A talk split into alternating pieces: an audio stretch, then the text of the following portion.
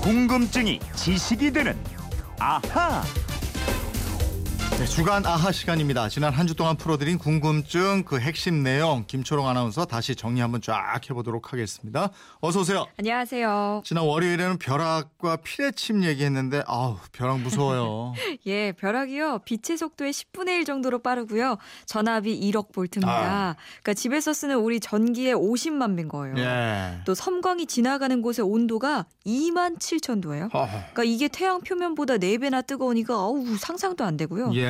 이 벼락이 치면 보통 50cm 두께로 전류가 흐르게 됩니다. 그렇게 무서운 벼락을 막기 위해서 설치하는 게 바로 피레침이잖아요.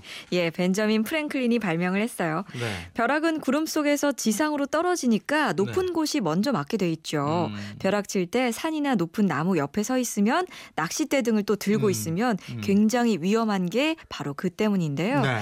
이 피레침을 높은 곳에 설치해서 벼락을 유도하고 음. 이 피레침과 연결된 선을 통해서 전기가 땅으로 방전되게 하는 원리를 이용해서요. 건물에 가는 피해가 줄어들도록 하는 겁니다. 화요일에는 위조 지폐를 방지하기 위한 장치를 알아봤는데 예. 고액 고민 5만 원권에는 위조 방지 장치가 모두 18개나 된다 이렇게 얘기했죠. 예, 많죠.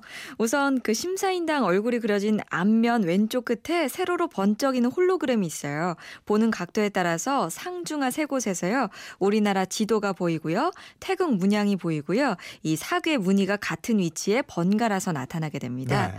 또그 사이에 숫자 50000이 세로로 쓰여져 있는 데요. 음. 이 홀로그램 띠 바탕에는 기하학 무늬가 들어 있습니다.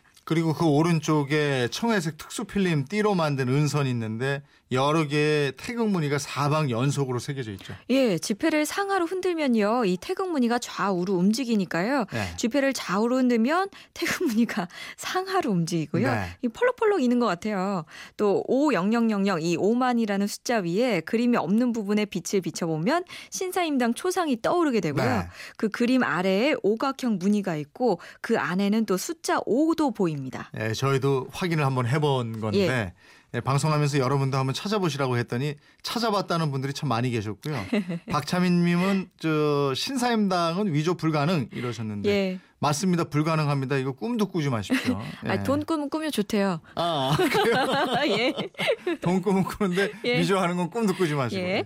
수요일에는 빵 얘기했는데 바게트가 처음에는 동그란 빵이었고 흰 빵은 너무 비싸서 옛날에는 아무나 먹지 못하는 그런 빵이었다 이런 말씀도 드렸어요. 예, 맞아요. 이 프랑스 혁명 이전에 파리의 구두 수선공이 속에 흰 바게트를 집에 숨겨 놓았다가 끌려가기도 했답니다. 아이, 글쎄 말이에요. 예.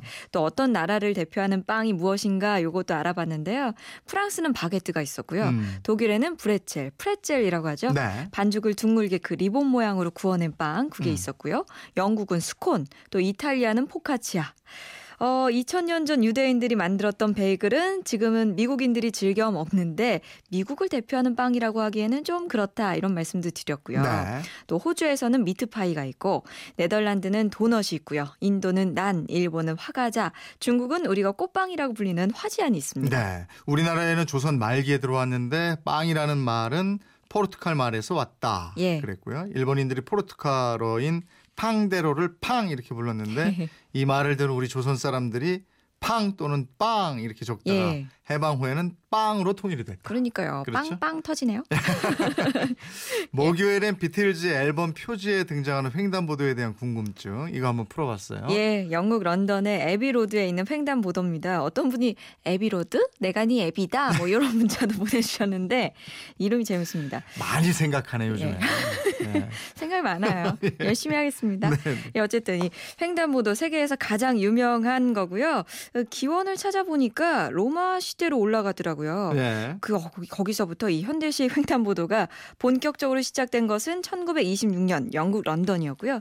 지금 우리가 보는 흰 세로줄을 친 얼룩말 무늬 같은 횡단보도 또 1951년에 나타났고 네. 이게 세계로 퍼져나가게 됐습니다. 그리고 금요일에는 로들킬 동물 얘기했는데 고속도로에는 고라니가 사고를 가장 많이 당한다 그랬고요. 예, 예. 네, 그렇게 도로에서 로드킬 당한 동물을 발견하면 어디에 신고하는가 그 번호도 알려드렸죠. 예, 유선 전화는 9번 없이 120번 아니면은 128번으로 전화를 하시면 되고요. 휴대 전화에서는 해당 지역 번호를 꼭 누르셔야 합니다. 그 다음에 120번, 128번으로 연결하시면 되고요. 그러면 해당 지역의 시청이나 구청으로 자동 연결이 되고 담당 공무원이 나가서 구 조를 한다거나 처리를 하게 됩니다. 네, 고속도로뿐이 아니고 뭐 국도, 지방도로, 시내 도로까지 다 합치면은 1년에 무려 30만 마리의 아유. 야생 동물이 숨지는 것으로 예. 추정하고 있다 그랬어요. 예, 그렇습니다. 네, 정말 많은 숫자인데 동물들이 이동할 만한 곳에서는 절대로 과속 운전을 하지 마셔야겠습니다. 예, 주말판 아하 김초롱 아나운서였습니다. 고맙습니다. 고맙습니다.